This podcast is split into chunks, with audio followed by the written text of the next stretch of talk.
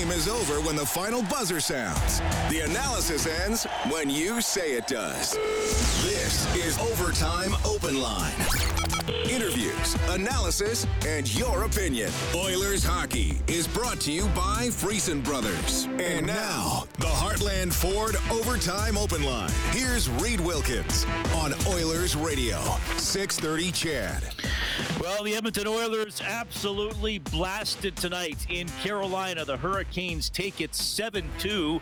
Andrei Svechnikov a hat trick. Yes, he has hat tricks in both games against the Oilers this season, though Edmonton did win the one in Rogers Place back on October 20th. Edmonton not even close tonight. They allow a goal in the final minute of both the first and second periods, and Carolina wins it 7-2. So the Oilers now just 8 and 7 on the season. The Hurricanes improved to 9 4 and 1. Here's Oilers head coach Jay Woodcroft so hard to, to be in the game? Yeah, I didn't think they helped. Uh, I thought it was a competitive first period. We had our chances um, to get in front of the game. We didn't, and then uh, to give one up in the last 30 seconds of that period was tough. Um, but you know, I thought uh, you know we came out in the second period. We competed hard. They scored a basically a goal at the end of a five-on-three, and uh, but we we stayed in it and battled. But we just made too many mistakes, and um, this league is too hard.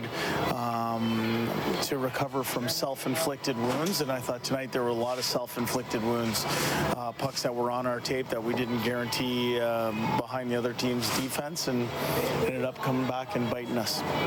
First game without Evander Kane, uh, how did you find that his absence kind of affected your, your forward group? Well, I, Evander Kane's a top player in the National Hockey League. Anytime you're missing uh, someone with his physical presence, someone uh, with his finish, um, you know, you're you got to find people to, to step up and, and fill that void.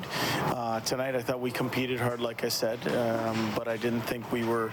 Um, uh, I didn't think we were strong enough with the puck, and uh, as a result, I thought there were a lot of self-inflicted wounds. Yeah, Zach Hyman pointed to a lot of different turnovers as being, you know, a cause for some of those goals.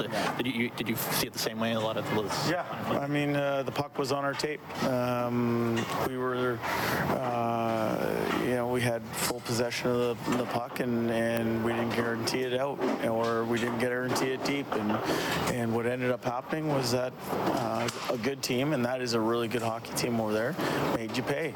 And um, for us, it's it's you know we're trying to find consistency in our game, and uh, we felt we played a really good game in Tampa. Um, as I said, I, I, wouldn't knock our competition level in this. I thought uh, we competed hard. It got away on us at the very end there, but uh, we competed hard. But it, uh, against the top team, you can't mismanage the puck, and uh, tonight we did. Um, Svechnikov's got six goals in three games. He's just he's just a dynamic player you can't lose track of, and he's just one of those guys that. Yeah, I mean, uh, you look at some of those goals. Uh, you know, he's he's a good hockey player. He's a power forward, and uh, got to do a better job controlling him, and we didn't do that tonight. Sorry, we neglected to ask this morning, but can you explain Kailer Yamamoto's absence tonight? What? what yeah, Kailer uh, went back to Edmonton for reevaluation. He took a knock in the in the Tampa game, and so he went back to reevaluate he won't play uh, against Florida either. Good. Thanks. All right, that's head coach Jay Woodcroft of the Edmonton Oilers. They are beaten badly tonight in Carolina. 7 2 is the final. Thanks for joining us along with Rob Brown. I'm Reed Wilkins for Heartland Ford Overtime Open Line. Well, Rob, a lot to talk about, but I, I think the brief summary, if you just had to pick a headline, was offered by Jay Woodcroft in his answers to the questions not strong enough with the puck, and too many self inflicted wounds. Well, yeah, it's what we talked about after the first and what we talked about after the second and what Bob and I just talked about at the end of the third. The Oilers were sloppy. They gave the puck over time and time again. Uh, there's Jay Woodcroft talked about it a, couple games ago that at the end of their winning streak, things were creeping into their game that he didn't like, and they they were fortunate enough to outscore some of those mistakes. Well, they're not outscoring them now, and it's it's the turnovers defensively. It's uh, no look passes, having the puck on your your stick, and under pressure, just throwing it blindly, and, and hope passes. And hope passes in the National Hockey League don't work, and they certainly don't work against good teams. And the Carolina Hurricanes are a very good hockey club. They're a top four team in the National Hockey League. And the Oilers played right into their hands. They they forecheck hard, they forecheck fast, and they tr- try to create turnovers. And then the Oilers did. They just turned the puck over consistently and weren't able to outscore the mistakes. This was a game that the Carolina Hurricanes' best players were better than the Oilers. The Carolinas outplayed the Hurricanes outplayed the Oilers, but the biggest difference was in net as Carolina's Hurricanes got much better goaltending. Five breakaways by my count in this game that uh, the young kid stopped, and the Oilers didn't get the save when they needed it. So this was a game that uh, uh I don't know if seven two was the way the game probably should have ended up in the way it was played, but this was a game that the Edmonton Oilers didn't deserve because Carolina was better. Yeah, Pyotr uh, Kochetkov for the Hurricanes stops 20 out of 22. Jack Campbell stops 25 out of 32, and that's uh, you know again Campbell's stats. And I, you know, in a lot of October, I was like, you know what, his stats aren't great, but he but he's winning games. In November has usually been a good month for him. Didn't have a good game against Dallas. Was excellent a couple days ago against Tampa, and now tonight not good enough. Uh, I mean, the, the first goal, Rob, okay, Barrie deflects the pass. I, am not going to harp on Campbell for that one, but a, couple in the second period, third period, when the game's already over, he turns over the puck and allows it to be shot in, into an open net. I mean, that will that one, whether it's seven two or six two, doesn't really matter. But but uh, yeah, you, you need saves along the way, and there were moments, uh, th- like there were moments when okay, the Oilers could have tied it, pulled within a goal, and uh, uh, uh Kochetkov made those saves and there were moments where if Campbell would have made a save, it would have stayed tied or kept the Oilers within a goal. And instead, all of those key moments went Carolina's way.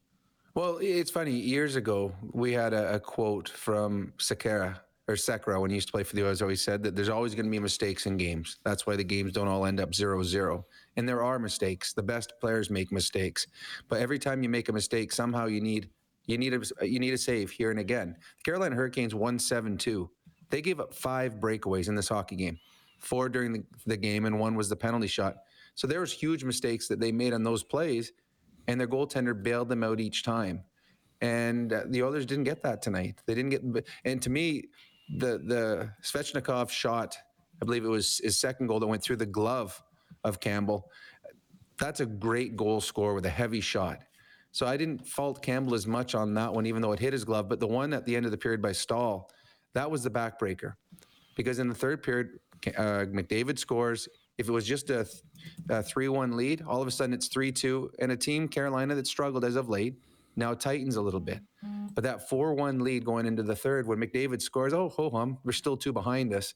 We're still pretty comfortable right here. So that the non-save with a second to go in the second period, that to me was the one that changed the game and uh, sent the Carolina Hurricanes into the third period feeling pretty good about themselves. Again, not horrible goals, but no big saves at big moments for the Edmonton Oilers tonight. Yeah, 7 2, Carolina takes it. So, Rob, when it comes to some of these turnovers, and it's not just the defenseman. Like I think sometimes when we've talked about the Oilers being lackluster defensively and about turning the puck too much over too much in their own end, I I, I don't want to pin that just all on the six or sense six or seven defensemen that are playing. I, I do mm-hmm. think it's a team wide problem.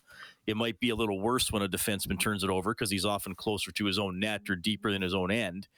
Uh, like how do they get that other game? Like are they not bearing down? Or are they trying risky plays? Are they not handling pressure well enough? I, I wonder what the root of the problem is. I, I, think the very your third reason was probably why is is pressure uh, under stress. Most players, whether it's at the minor hockey level all the way up through junior college into pro, when they have time and space to make a play, they can. Uh, when you get to the National Hockey League, the reason those players are there is they handle stress a little bit better than everyone else. But there's still there's a difference uh, it, for great players at the National Hockey League level and average players is what they can do uh, under duress. And I think we've talked about it at the beginning of the season. We thought the goaltending would be fairly solid. We knew that the Oilers up front would be able to score goals, but their back end was the we're thinking, okay, is this solid enough? When they start getting pressured, are they going to be able to handle it? In the games that the Oilers have struggled, it's been teams that forecheck them hard and force turnovers. And we and that's on the back end, but we also saw it up front too. When the back check, uh, players just turning the puck over in the neutral zone again because the back checking of the Carolina Hurricanes, the defensemen stepping up, and then the Oilers under pressure or under duress, they just throw the puck away and their hope plays. You hope that there's one of your guys there, but when it's not, all of a sudden when you turn the puck over, five Oilers are going forward. When you turn the puck over, you're caught for that split second, and the opposition comes back with numbers. And we saw that over and over today in this hockey game. Bad decisions with the puck, but to me, every almost every one of them was simply the Oilers were under pressure and didn't handle it well.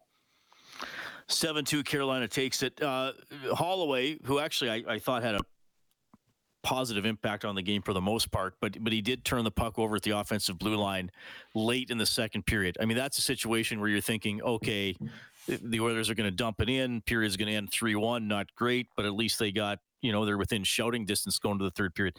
Did, like, did he mismanage the puck on that play? And, and, of course, we know Campbell should have stopped that one. But did Holloway yeah, he, mismanage the puck on that play, or what happened?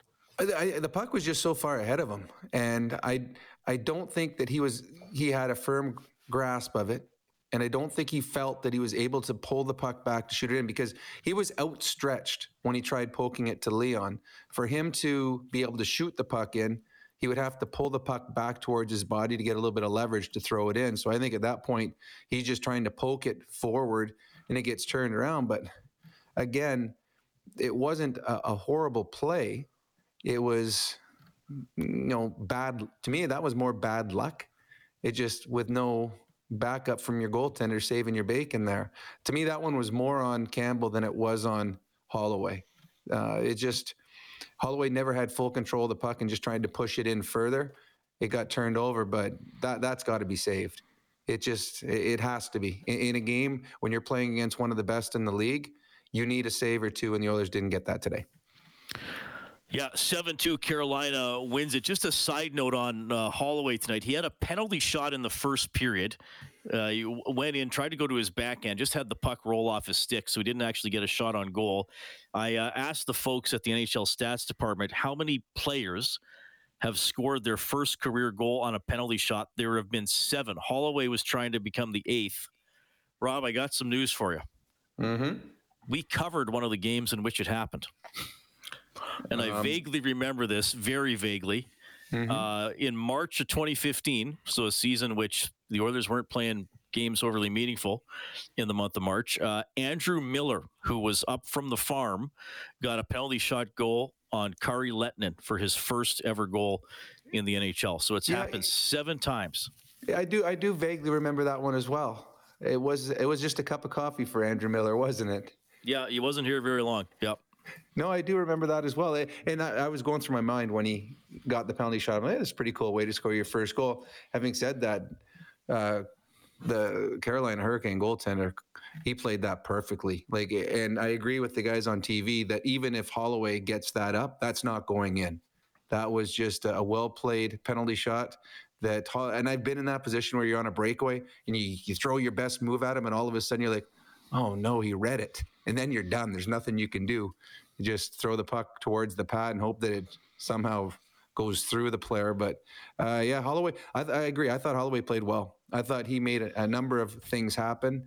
He's just snake bit. And the one worry you have for a younger player, when everything that you try turns out poorly, you worry that's going to affect your confidence because he's played well and he keeps getting minuses. He gets grade A scoring chances they don't go in and then the other team comes back on a grade C scoring chance and scores against him. That weighs on you as a young player with the high expectations that I'm sure he had for this season. So it's important that the coaching staff and the veterans on the team continue to pump him up because he has shown glimpses of what he's capable of doing. And with Evander Kane out, they're going to need that out of him. So hopefully that this isn't going to weigh it down on him and he bounces back and has a good one on, against Florida on Saturday. We'll make uh, Holloway the fourth star tonight for Jandel Homes, Alberta's premier modular home retailer. The Oilers are hammered 7 2 by the Carolina Hurricanes. And just to get, get back to Kochetkov again, Rob, uh, you know, Nugent Hopkins has a shorthanded breakaway three minutes and 14 seconds into the game. He makes the save. Now, I know that was a long time ago in a game that ended 7 2, but still, you score first, you score shorthanded. You never know. And then I, I really got to single out that Hyman play. Uh, Hyman gets a breakaway. I can't remember which Carolina defenseman lost it at the blue line. Hyman has a breakaway, what, two thirds the length of the ice?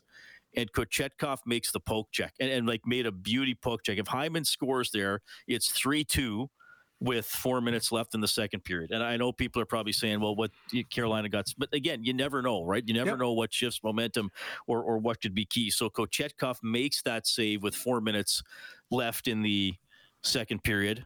And and then Staal scores with a second left in the period. So well, be, yeah, and it goes, could have been three two instead it's four one. Yeah, and it goes back to what we were just talking about, Reed, where they Kochetkov made the big save at the big moment. And again, it, was, I think it was Todd McLellan used to always talk about there's big moments in games. You don't know which ones those moments are going to be, but you need to be on the right side of them.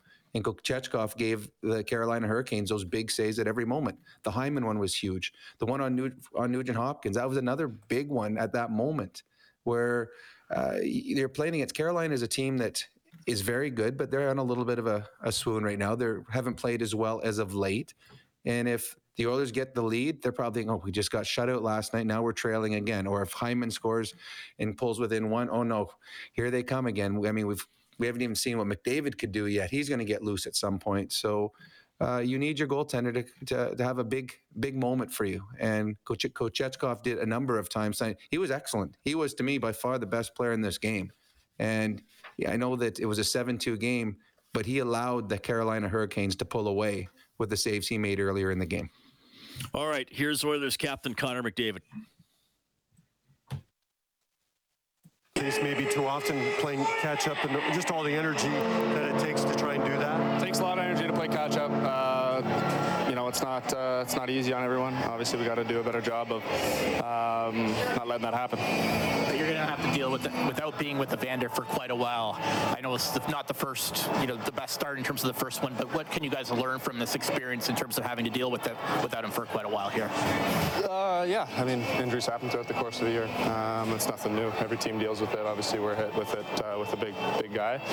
Um, you know, a good player for us. So, um, you know, it's uh, next man up mentality. You know, that's what the way it's got to be. Um, not the first guy that's going to get hurt throughout the year. You guys, it's not a foreign experience to you guys because you, you dealt with them for so long last year before he came in. Does that kind of give you something in terms of the way you guys maybe started last year that can you can use to, to deal without him? Um, yeah, I think we got good uh, depth throughout our organization. Um, I think the American League guys are, you know, great players in their, in their own way, and um, we're going to need, uh, you know, everybody throughout the whole organization. You know, that's how uh, that's how good teams make it through injuries, and um, that's what we're going to need to do. When it comes to Svechnikov, is just hats off to him. He's, a, he's a, you know, he's just uh, two hat tricks against you guys, or what could you guys maybe do a little better against him?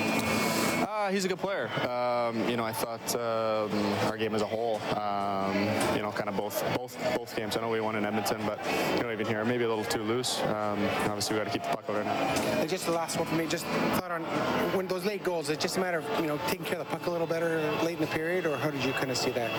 Uh, at the first and second. Yeah, we got to we got to protect the puck. Um, we can't keep turning it over, especially against good teams. Um, you know, this is a real good team, and they'll make it hurt when uh, when you give them uh, chances like that, and they did that tonight. Thanks.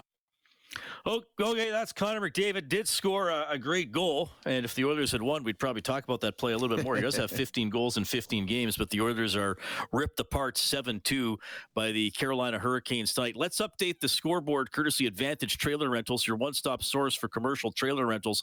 Visit AdvantageTrailerRentals.com. Well, Rob, I've, I've mentioned this a couple times. Tough times for the Alberta teams. High expectations coming in. The Oilers uh, kind of mediocre at eight and seven. The Flames are now five, six, and two. They haven't won a game since October 25th. They're 0 5 and 2 in their last seven. They lose 3 1 to Boston, who are beating almost everybody. Uh, they're now 12 and 2 on the year. Yeah, when you're struggling, you don't want to go in and play against a team like the Boston Bruins. I did watch some of that game tonight too, and uh, when you're under stress, things seem don't go to your way. And I saw the Calgary Flames had two or three great A scoring chances. They missed some wide open nets. That's what happens when the bounces go against you. They certainly do. I think both Alberta teams will be fine as the season moves on, but right now, probably a little worry in both Edmonton and Calgary right now. How about this? Eight consecutive wins for the New Jersey Devils. Nico Hischier in overtime. Devils knock off the Senators 4 3. The Blue Jackets win 5 2 against the Flyers. The Golden Knights outscore the Sabres 7 4. Back in Buffalo, Jack Eichel gets a hat trick. He's up to nine goals on the season. The Rangers hammer the Red Wings 8 2.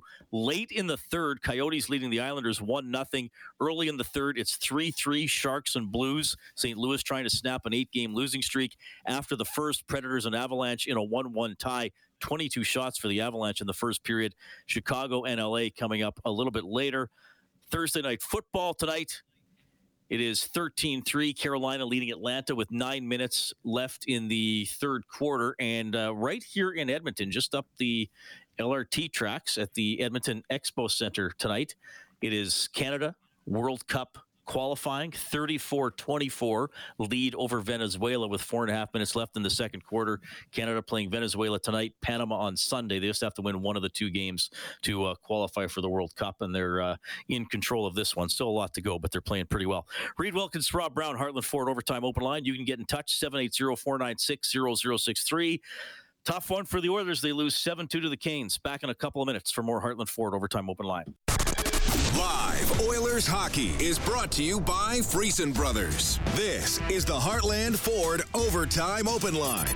Here's Reed Wilkins on Oilers Radio, 630 CHED. Oh, could get a pass through the middle. It's sent in front to Foss. He gets knocked down. Penalty coming up to the Oilers.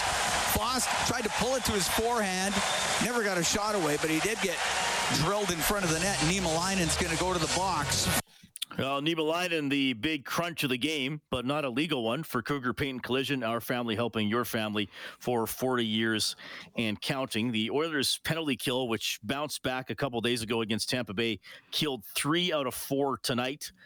They uh, they were two men short for 39 seconds, which they killed off. Rob, Mm-hmm. technically, though Niemelainen coming out of the box didn't make it back in the play when Burns fired in the power play goal. I did think, and uh, you know, it's a it's a judgment call by the refs. I, I did think that was a bit of a tough call on Ryan for shooting the puck over the glass. I thought it was just more of kind of a uh, a, a deflection, but they said he was actually taking a swipe at it because it, Well, he it was in the air at the a time. Yeah, he did take a swipe at it, so it was it was an easy call for the refs. It wasn't a deflection if it just tips off your stick and goes, but he did swipe at it. He was trying to clear it out of the zone as he tried stopping it from coming across. So it was the right call. And it, it's funny, uh, a five on three players that are on the power play know that a five on three doesn't end when the penalty ends. You usually have about three to four seconds from the time that penalty ends to the time he's able to get back into the play. So it, it was a five on four on the score sheet, but it was still five on three and uh, a wonderful play to Burns backdoor. Campbell had absolutely no chance on that one. But that's uh, when you take a ill-advised penalty, it always puts pressure on your team for something silly that could possibly happen while you're already shorthanded, an accidental high stick or an accidental puck over the boards, and then that puts you down too. And that's what happened on that one. They took the, the penalty in front of the net, actually, which was the crunch of the night, and then right afterwards, Derek Ryan just trying to stop a puck from going through the the middle of his zone, and it goes over the glass. He knew it right away, and at that point, uh, the Oilers were in trouble because that's a Carolina team that's got some talent on their power play. So 7 2, Carolina wins it. Whenever the Oilers score five or more in a game, we turn on the Japanese Village goal light on 630ched.com. That allows you to print up a coupon for a free appetizer at Japanese Village, Edmonton's favorite Japanese steakhouse. Reserve your party today at jvedmonton.ca. You can get in touch at 780 496 0063. Tony has called in tonight. Hi, Tony. Go ahead. How's it going, boys? Good. Um, tough game. Um, not gonna lie. Um, I agree with uh, what Rob says. That, in my opinion, uh, I don't know what's going on with our defense. Um, we look like Swiss cheese. I'm being honest. Um, I have a question for you guys. So you saw how Campbell looked tonight. You know, he made a few good. You know, he made saves when you know a few good saves, whatever. But it just seems like, um, it just seems like he's defeated. And I don't know if that's because our defense isn't helping him because they leave him up to dry. They seem to play differently when they play Skinner than they when they play with Campbell. And I just want to know, what would you do with Campbell right now? As in what? Um, like, would you you know, would you start Skinner for a few Well- games now to help? Well, Skinner Skinner will play. Skinner will play against Florida, and then I think what they're doing is what they just did this one. Whichever goalie's playing better will play until there's back to back, and and they won't let either goalie stay for stale for a long time. Uh, Skinner's last two game, he let in nine goals. So this is uh, this is both on goaltending and on team defense. The Oilers have given up too many grade A scoring chances against. A lot of it, as we heard Jay Woodcroft talk about tonight, that were self-inflicted. And then when they've self-inflicted and then they have this the the wounds that they that they create for themselves, they haven't got the big saves. But to me, it's it's not just on Jack Campbell. There was a, ba- a lot of bad plays by the Edmonton Oilers defensively tonight. So they will go with Stuart Skinner on Saturday, and then they will see how Stuart plays, and then they'll make a decision on who plays the following game. But uh, they've got Jack Campbell and Stuart Skinner are their two goalies, and will be for probably a long, long time. So they want to make sure they both get up and running and playing up to their capabilities. Uh, I don't think either have been strong as of late. Yeah, and that's the thing, Rob. I mean, it looked like uh, the first period to me, anyway, looked like the same sturdy Campbell we saw against the Lightning. I mean, he stopped 13 out of 14 in the first period, made some good saves. Svechnikov had a breakaway. I'm not sure if he, Campbell got a piece of that one, but you know, didn't go in. But stayed in front of him. Yep. Uh, yeah, and then, and again, that goal with 20 seconds left. I, I'm not going to fault the goaltender on one that gets you know nudged by his own defenseman and, and, and goes in. I thought, okay, Campbell, you know, Campbell was pretty good. The other guy was pretty good. It, it's only one nothing, but then yeah, as soon as that Svet, and I know you said the Svechnikov shot is. he's got a good shot. I agree with all that, but I'm just saying when a goaltender has two goals in a three game span flick in off his glove, you know, it has to make you wonder, right? I mean, we, Um, we well- haven't seen. Yeah, but the only problem with that is uh, when it was when it was Koskinen, there was history. It was it, we saw that over and over and over again. I don't think anyone in the pre-scout with with Campbell when over his last number of years has said, okay, his glove, it's a problem. So the one against Dallas, that was huge. That was that was a mistake by Campbell. Tonight, I I don't think Campbell tried catching that one. I think that one hit his glove because it was coming so hot. And again, that's a one-on-two where uh, Svechnikov came in and the two defensemen backed right up and allowed him to walk in. He's got a heavy shot and he wasn't forced on a one-on-two. He got to walk into, you know, just above the hash marks to fire that. So uh, to me, that one's not on Campbell. The the one at the end of the period, the that uh, Jordan Staal scored, that one's on Campbell. The one where he gave away, that one's on Campbell. And it just he didn't make the saves, and that's the biggest thing. You need a goaltender to make. I I know there's a stat for it, and the analytics do it. Saves that they're not supposed to make. I know that's not what it's called, but he didn't make any of those tonight, and the Oilers were desperate for those.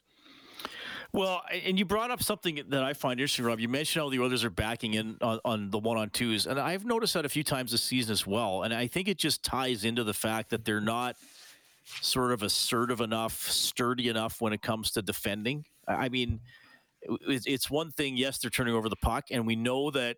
I think just the way the defense is is constructed with the Eh, you know maybe the the, the size and, and personalities of some of the defensemen they're not going to be the most menacing group clearing the front of the net though i do think they can do better than what they're doing but yeah I, i've thought that at times too throughout the year it's like why are they backing in on on some of the rushes and, and letting a guy fire away from the top of the circles or even closer. I mean, aren't aren't, aren't even little kids taught if it's a- a mm-hmm. one on two, one guy takes the body, the other guy takes the puck, and you're well, fine. a- And, and a few things on that. One, you always want to force a forward at the, the blue line because if you force him, he may try to juke one side or the other and put his line mate offside. So there's one reason why you do it.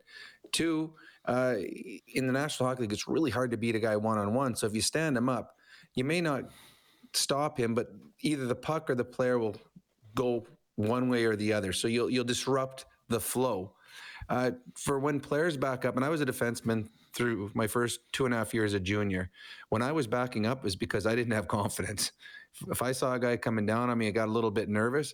I backed up further, and I'm okay. I'm just going to keep staying between him and the the goalie. And a lot of times you you just back up too far, and then he uses you as a screen. And we see Connor McDavid do that a lot, where he'll come down and the defenseman will be so scared he'll just keep going backwards, backwards. Then Connor just skates in front and uses him as a screen and shoots between his legs. And and puts more pressure on the goalie. So to me, it's it's a defensive group right now that doesn't have the confidence to say, you know what, I'm going to take you in the in the neutral zone. I'm going to take you at the blue line. I'm going to force you to make a really good play. And the Oilers aren't doing that, and it's, they're giving easy access to their zone, and they're also giving grade A scoring chances on ones where there shouldn't be. That's that was a one on two that he. I mean, he scored a goal. It was a. I mean, it hit Campbell's glove, but he got to walk in, and that's their best shooter. He's third in the National Hockey League in goals, uh, and one on two, one of those guys has got to stop him at the blue line, and then if you do get beat, you still have another guy to be able to take clean up the garbage. So yeah, to me, it's a lack of confidence on the on the on some of the defensemen right now that they're just deciding to back up and, and to live to fight another day. 7 2 Carolina takes it. Zach Hyman had a goal tonight. Here he is. Trying to battle back when those teams are scoring so late in each period. Sorry. Um, yeah, I mean, just obviously, I think we're just turning the puck over too much uh, against a team like that, and yeah, just crucial moments of the game where we were turning it over, and uh, they capitalized, and you know, they take advantage of it. Are you happy with that first period? Looked like it was a really good road period until that late goal, I guess. Uh, and then the second period looked like it wasn't a bad period until that late goal. I guess is that kind of the way? Yeah, I mean, first period we hit the post on the way down there, and then they get a bounce off a stick and it goes in, and but like, that's that's hockey. You just you know, that was an overall fine period. We're down one nothing. Maybe we, you know, bounce goes our way. We're up one nothing or it's even, right? So, um, but it doesn't matter. I mean, we lost seven two, so one bounce here or there isn't going to change the game, right? So, um, tough tough game, turnovers just by the entire group, not just on the turnovers that led to goals, but turnovers that just led to pace of play and possession for them. So, Zach, you're going to have to deal with being without Evander Kane for quite a while here. How did you find the first one in terms of you know working in new forwards and, and working, trying to work together as a unit? Did you know without him tonight? I mean, I don't even think we gave us ourselves a chance. So. He's a, a, big part of our team, obviously, and he'll be uh, he'll be missed. Um, but tonight, I, I, think just wasn't uh, wasn't a game that uh, you know that we we didn't, give ourselves a chance with, with what we were doing uh, with regards to managing the puck uh, through the neutral zone on our blue line, on their blue line, uh, and against a team like this, their top five team, you know they're going to come back down and and make you pay. But yeah, big loss with Evander. It's an opportunity for guys in the locker room to step up and and help fill that, that role. I think it, will be done by committee. I don't think any one person is going to fill that hole, uh, but we have a lot of really good players in the room. There was a lot of talk this morning about having to manage the puck pretty well against this team. You seem to think it, it obviously didn't go very well. Why do you think that was tonight? What, what kind of prevented you guys from, from doing that? I mean, you just rewatch the game. There's tons of turnovers. Like, know, you know, if it's 50-50 uh, play against this team, you know, I mean, I get you playing against anybody, and we turn the, you turn the puck over the way we turn the puck over, it, it's not going to be good. It doesn't matter, you know, who we're playing. It just happens that we're doing against one of the better teams, and, and that's what happens at 7-2 at the end of the game, right? Um, how we, you know, avoid that is, is just getting the puck behind their D. They have a really good decor, making them turn, making them skate. We talked about it. Uh, we just didn't execute. When it comes to Svechnikov, he's a pretty dynamic player. Just a matter of giving him a little too much time and space in the two games that you've seen. Yeah. Uh, first goal went off a stick. Um, third goal was near the end of the game, kind of stuck in the pad and pulled it out. And then, you know, second goal was really similar to one he scored in Edmonton, where we gave him the line and uh, he, took, you know, I think it was a one-on-two, and he just kind of went in there and ripped a shot and went in. So he's a good shooter. You got to make sure that uh, you know we hold lines against him, and uh, that's not just for D, that's for forwards. You know, I think there might have been a turnover there, and then it led to him getting a, a chance, right? So. Uh, can't let guys like that uh, have a free shot at our goalie. Thanks. Cool. Thank you.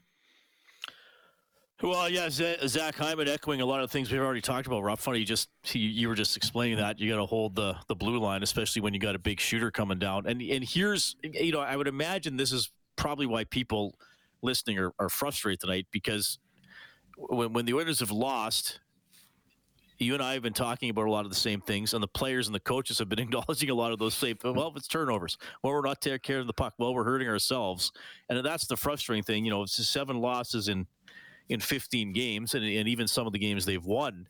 It, has been a bit of a problem. So I, I mean, I, I'm sure there are people driving around or listening say, "Well, yeah, why not just not turn the puck over? Why not be aware that it's a problem and fix it and concentrate a little more on not doing it?"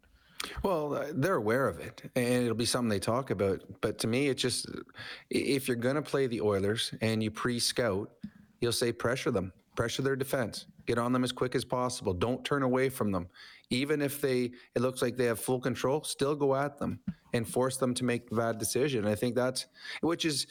Uh, surprising to an extent is this is because their back end is not a big uh, mean bunch. The back end is built to be a, a, group that moves the puck, and that's what's getting them into trouble. Is they're just turning the puck over. Now, and again, it's not just the defense; it, it's it's all over the ice where the Oilers are making these mistakes.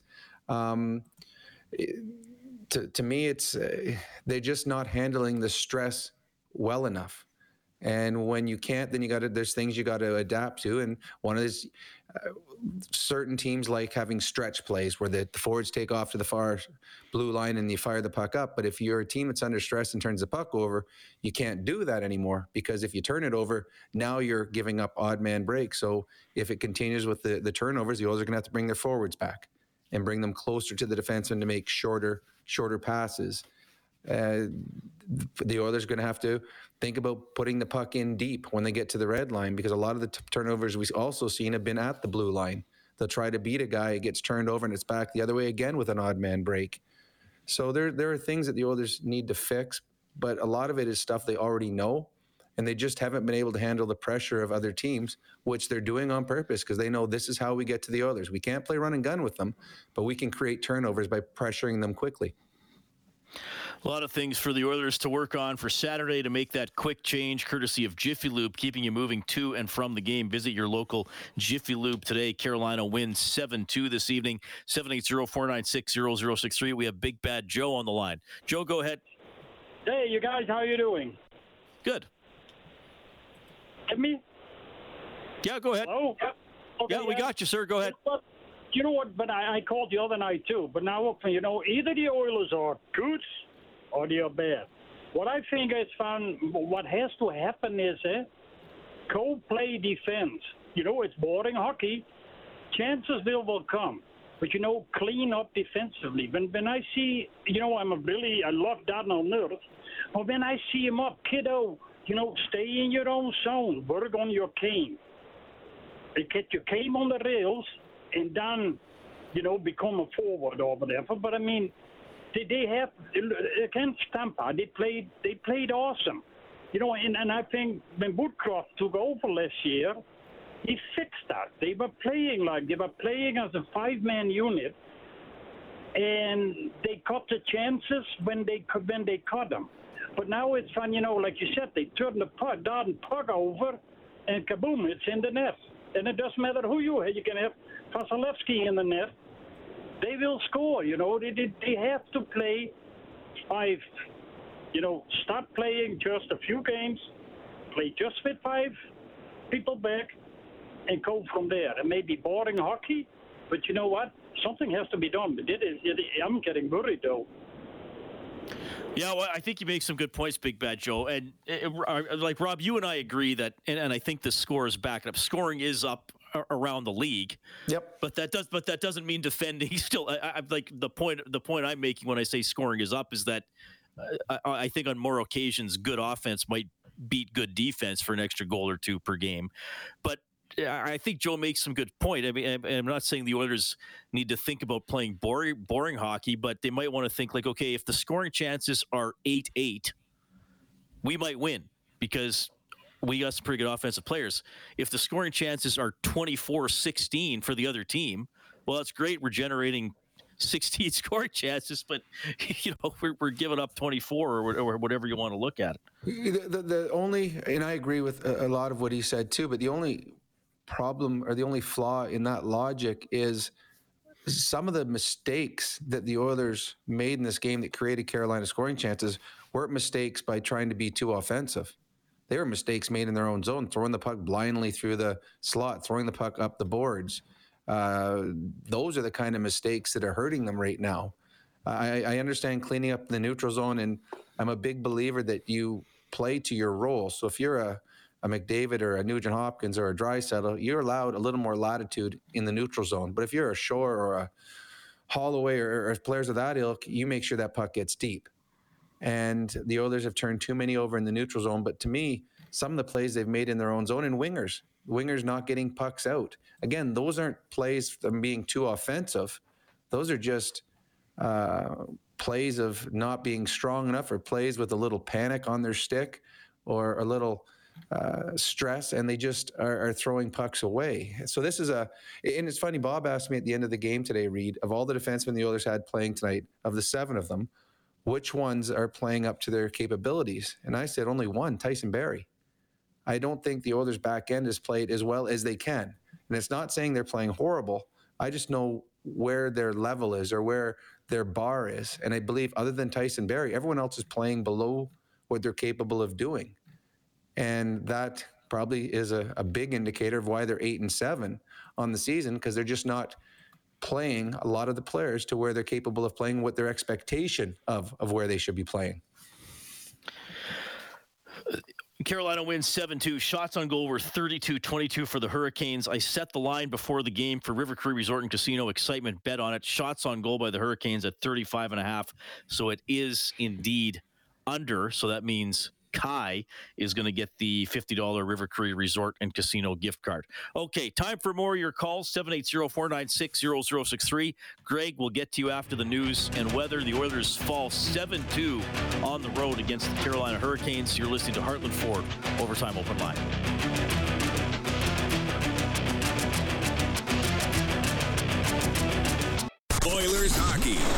To you by Friesen Brothers. This is the Heartland Ford Overtime Open Line. Here's Reed Wilkins on Oilers Radio, 630 CHED. Take a shot wide of the Oiler net. Svechnikov in front. Oh, what a save by Campbell with the right pad. Here's Slavin. He'll shoot it. That hit bodies in front of the net. All right, that's Jack Campbell's save of the game for Crystal Glass. Call 310 Glass or visit crystalglass.ca. It needed way more saves from Campbell tonight. Oilers don't play well enough as a team either and lose 7 2 to the Carolina Hurricanes. Their record drops to 8 and 7 on the season. They're going to visit Florida Saturday afternoon, 1230 face-off show game at 2 here on 630 CHED. Reed Wilkins, Rob Brown with you for Heartland Ford Overtime Open Line. Uh, Rob St. Louis up 4 3 on the Sharks with a minute and a half left as they try to snap their eight game losing streak. Yeah, usually when you've lost eight in a row, something silly or something bad happens in the last minute. But uh, the St. Louis Blues are too good a team to have lost this many games in a row. They seriously are. Having said that, too, it just shows you the parity in the National Hockey League right now. Detroit Red Wings, great start to the season. They get bombed 8 2 tonight.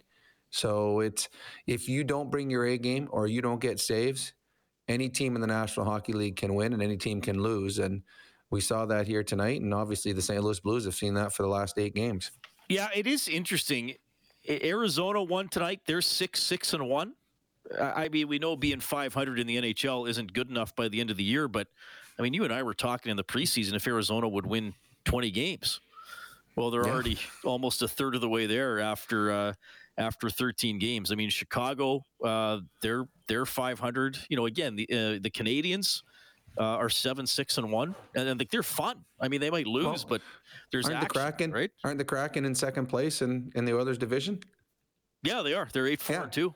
So again, they've these, won five in a row. Yeah. Again, all these teams have NHL players, and uh, if you have an off game, or if you get a goalie that plays well, or or if you overlook a team thinking, all right, we're better than than they are, we should win, they will come up and, and, and take two points from you. Now, I think by the end of the season, everyone will fall to where they belong, but I don't think there's the the freebies that we've seen in the past. I just think the parity in the league because of the salary cap, and that's one of the things they wanted to have a salary cap for was to make sure that the league is even throughout, that no one can have the unfair advantage of being able to buy a better team and you got to manage your salary cap well.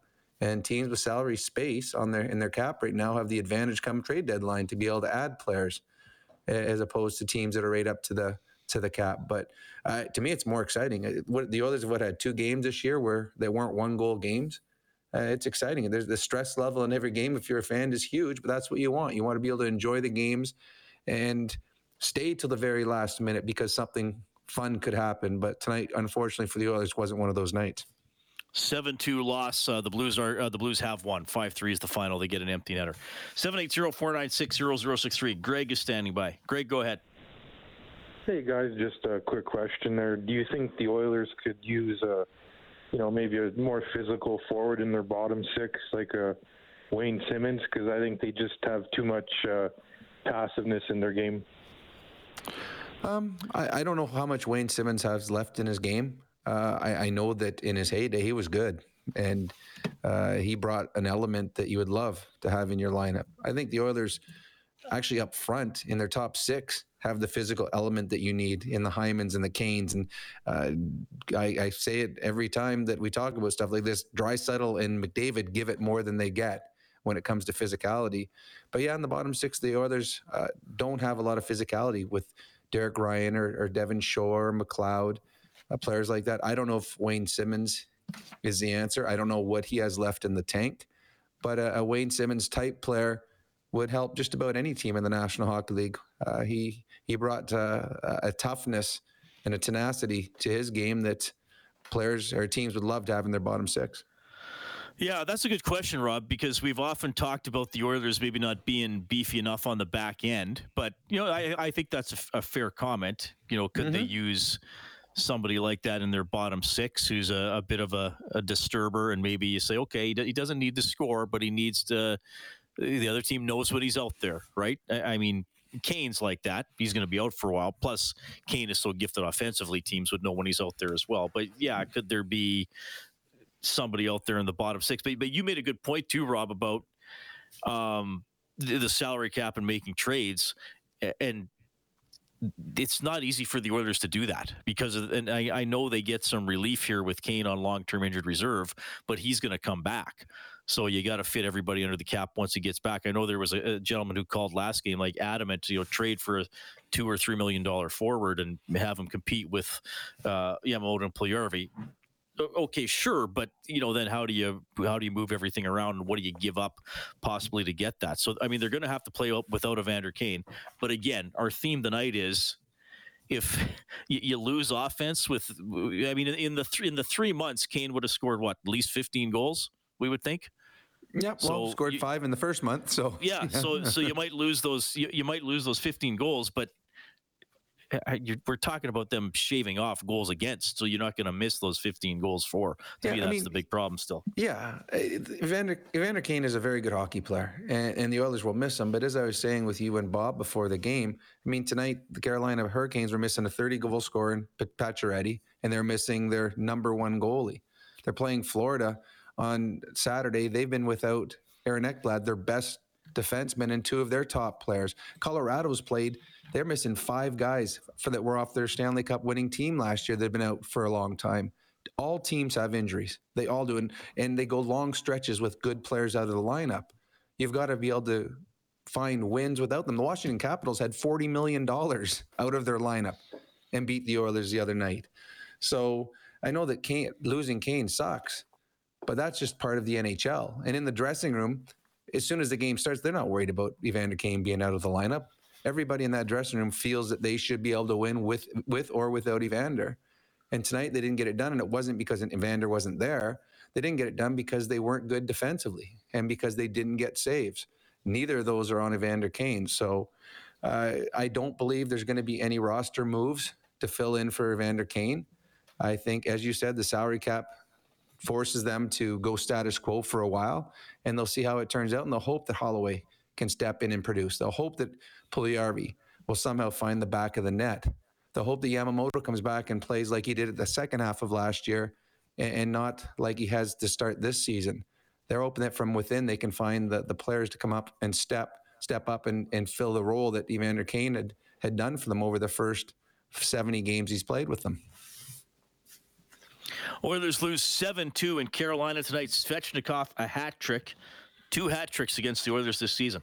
That's the most he can get because they only play each other two times. Uh, he got one in a uh, losing cause on October 20th, and he helps the Hurricanes beat the Oilers 7 2 tonight. By the way, that goal he he lifted over Campbell's pad.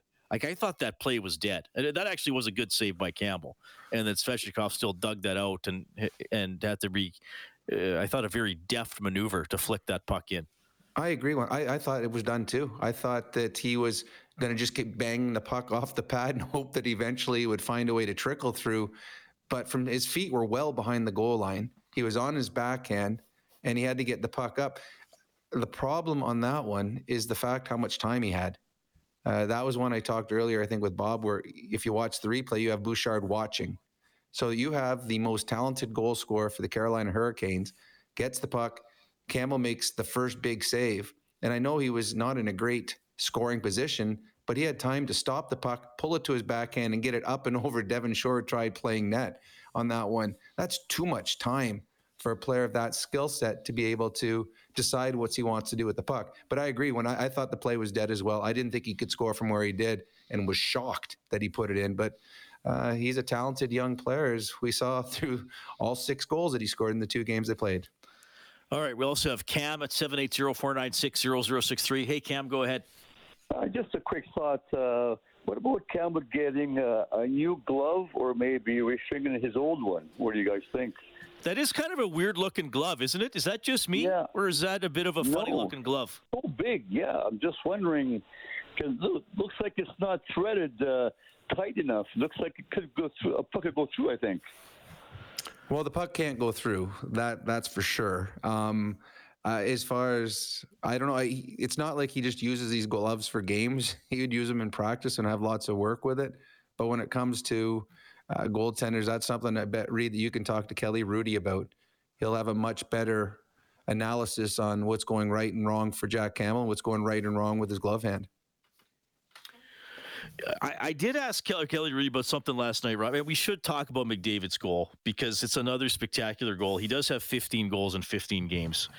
Mm-hmm. And the I, I, asked Kelly last night that, especially with McDavid and Draisaitl on the ice, and to some extent Kane Hyman and Nugent Hopkins, they are not even though they usually lead the team in shots on goal they're not volume shooters in terms of well we're just going to get across the blue line and take a uh, 40 foot wrist shot and hope for a rebound or a face off, right? Like they they they often look for the kill shot, especially if they can really get the cycle going. We saw the four on four goal McDavid scored the other night against Washington that looked like an Oilers power play, as you said. And then even this one, you know, they're working it around. Barrie and Kulak got the assist, and then McDavid it like it's, it's almost like a he's like a running back. He waits for his blocks to set up, and then he finds the hole and he goes. And I but I asked Kelly Hrudey about that puck control, and he said that is exhausting for a goaltender because you're in your crouch for so long and and then you're constantly looking around because okay where are they going to cycle it next? Who's open? Are my are my defensemen losing their checks because they got the the puck for so long? Like he said a goaltender there's a point where you would just almost see a you'd sooner just see a shot you know rather than just passing passing passing because he said that's that's exhausting to stay in your crouch for that long and be sliding back and forth well, and to be fighting for, for, for eyesight, try to find out where the player is because there's always players crisscrossing in front of the net. So you're trying always trying to find them. And McDavid goes at a different speed as any other player. And what it, he he does is he he all the players are moving. It's almost like they say, okay, once McDavid gets to a certain point, move away from the middle of the ice and allow McDavid to attack one on one. And again, the defenseman has no chance because the defenseman, I think it was de Haan on that one, he's standing still and he's got Connor McDavid coming full speed at him. So it's more one of those ones where he's guessing which way he's going to go. He guessed wrong, and then McDavid comes in and it's a clear path. And at that point, the goalie's got no chance. Now he's facing Connor McDavid. And what we've seen now with Connor over the last couple years, his willingness to shoot more. Used to be if Connor's coming in, the goaltender, okay, where's the guy he's passing to? He's not doing that now. Now he's shooting. Obviously, with 15 goals in the 15 games, he's shooting more. But uh, it, it, it's he gets it into a one-on-one situation. That's what happens on the four-on-four. Gets it into a one-on-one situation, and nobody in the National Hockey League can play with Connor when it's one-on-one, and especially when you're standing flat-footed as de Haan was. So. Uh, that was a pretty goal. And this is the difference between Connor and superstars and everyone else in the world. We saw it, I think it was Foegele yesterday that made this unbelievable move, then got to the net and fumbled it.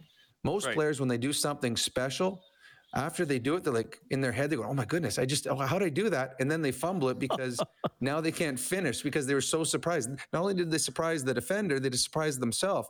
With Connor and Leon and those type of players, when they beat someone and make them look silly, there's an expectation that they were going to do that. So now they finish because there's no, oh my, how did I get here? Because they were expecting to get there the whole time. All right, McDavid gets his 15th. Uh, he would need to get about 15 more tonight as the Hurricanes hammer the Oilers 7 2. We'll get to goalie Doc on the open line in a second.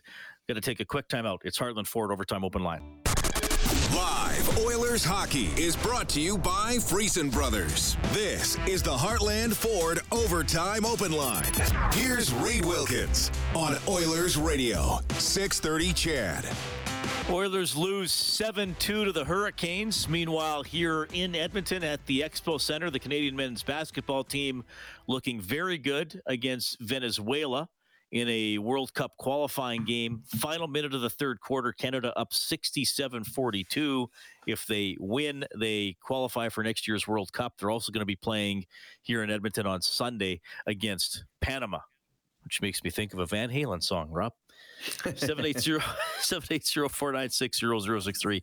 We have goalie Doc on the line. Goalie Doc, go ahead. Oh, hi, Reed and Rob. Thanks for taking my call.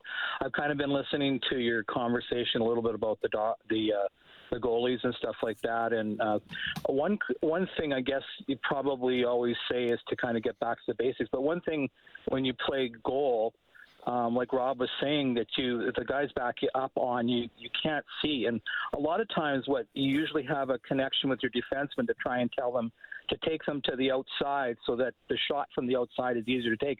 But if they're backing up on the goalie, especially when you're not having a good night, um, and somebody's backing up on you the screen, it's a lot easier to to miss the you know, to not to stop the puck there. You they keep backing up on you, and again sets them up for re, uh, deflection or or screen and so on.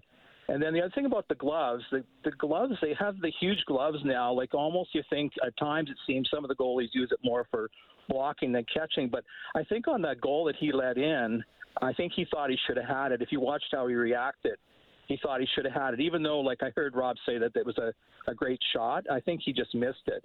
And, and Rob, about going through a goalie's glove, um, I don't know if you watched the baseball game at first base. Uh, how many times uh, this year that uh, at first base that the puck, the ball went through the guy's glove twice. He had to get two first gloves, so it's possible. But I think he, I think he actually. Uh, I think he missed it, and I think he knew he missed it. But I think, in general, I think the the, the I think they just have to get back to the basics of their hockey and stuff. I mean, a couple days the couple days ago, we were telling them don't take don't take penalties if your your penalties uh, you're not playing well on the penalty kill. So, but anyways, those are just some of my uh, my thoughts. I don't know what you guys think, but from playing goal over the many years, that's kind of my thoughts about that. So. Yeah, appreciate that, goalie doc. Always, uh, always like to hear from you for sure. Um, yeah, well, they still. uh, I mean, they've still taken what nine penalties the last two games. Too many. So they've killed many. off eight of the nine. Well, uh, sorry, they've taken what fourteen penalties on this road trip, right? Five, five, and four. It's too many. Yep. Well, it, and and you're just putting too much stress on your goaltender. You're putting too much stress on your your, your penalty killers. Uh, we always talk about uh, good penalties are ones that are. There's a physical component to it, or there's a you're sta- saving a goal. Those are the two penalties that coaches don't mind. Any of the stick fouls, especially ones that aren't near your net, coaches don't like those ones. And when your team is struggling or when your team's not killing, they seem to always come back and bite you. Uh, tonight, it was just, I, I do believe fatigue was a bit of an issue in tonight's game, third game in four nights. But tonight, when you when you're going to be tired, and uh, the players knew that it, they probably weren't going to have the same uh, level of energy as they normally would have. That's when you're supposed to play smarter. But the others did the opposite. They created more problems for themselves because they didn't make the smart plays. So now, when you're lacking energy, the Edmonton Oilers just put themselves in some bad positions that their goaltender didn't bail them out on. What do you think of Martinook's goal? He's lying on the ice and he That was bats the puck. That's bats good. the puck I mean, in the air. Eh, it- it- eh, we've seen over the last couple of years some pretty neat goals that have been scored in the National Hockey League, and we always talk about the skill level of the players now. And I, I see it all the time at the academies, all these young kids in grade fours, five, six, all the different things they can do with the puck that I still can't do. And Martin, he- he's a third, fourth line player. And there's a guy that knocked knocked the puck once and then knocked it out of the air over top of Campbell while he's sitting on his butt. That's a third, fourth line player. When I played, the third, fourth line guys they they struggled to hit the puck when it was on the ice, let alone Oh, hit the puck when it's in the air. So the skill level nowadays is so good, and he just created a grade A scoring chance out of nothing. I mean, the the shot that he had while he was sitting on the ice, it wasn't going to go in. But as soon as he realized where the puck was, he just top tapped it over, up over top of Campbell. That was a really pretty goal from a guy that plays on your third slash fourth line. So 7 2, Carolina wins it tonight. I mentioned the final shots 32 22 for Carolina. Face offs, Carolina had the advantage at 56%. Uh, tough night for Ryan McLeod. He only won three out of 15. Uh, for the Oilers, was anybody plus? Nobody was plus. Few guys were even. Most of the team was minus. Well, the even guys were Puljujarvi, Janmark, and Niemelainen. wasn't That's it? it. Yeah, everybody just- else, everybody else was minus one, two, or three. Uh, ice time leader, you had Nurse uh, playing 22-14. McDavid played 18-36. Draisaitl played 20-52. Shots on goal, Draisaitl had four. That was the most on the Oilers. And uh, hits, a bunch of guys had three in this game. For Carolina, Svechnikov had the uh, hat trick. A bunch of guys had two points, including Sebastian Aho, who now has what is he up to? 22 points in 12 career games against the Oilers. He's he's a nice player, and I really I, I, I don't remember the gentleman's name that you had on before the show, but he's a Carolina, I believe, a newspaper guy that you had on. He was Oh yeah, talking Cory about- Lavalette. Yep. I loved his line. He said if Aho was bigger, as big as Barkov, he would be Barkov. And I love that line because you're right. Because I love Barkov as a player. Barkov is Kopitar East. They play the same big, strong, physical, smart, everything right. And Aho does. He's a guy that's uh, the perfect player. He just understands what his role is. He understands the game. He doesn't make mistakes. Uh, wonderful game. The the Carolina Hurricanes' best players were very good in this hockey game. And Sebastian Aho, he's a nice, nice hockey player. Fun to watch. All right, Carolina dominating the Oilers 7-2. Get more on this game on 630ched.com or globalnews.ca. Our next game broadcast Saturday afternoon. Face-off show at 12:30. Puck drop at 2. Oilers visit the Florida Panthers. Thanks to Kellen Kennedy, our studio producer this evening. Oilers hockey is presented by Freson Brothers. On behalf of Rob Brown, I'm Reid Wilkins. Thanks for listening to Heartland Ford Overtime Open Line.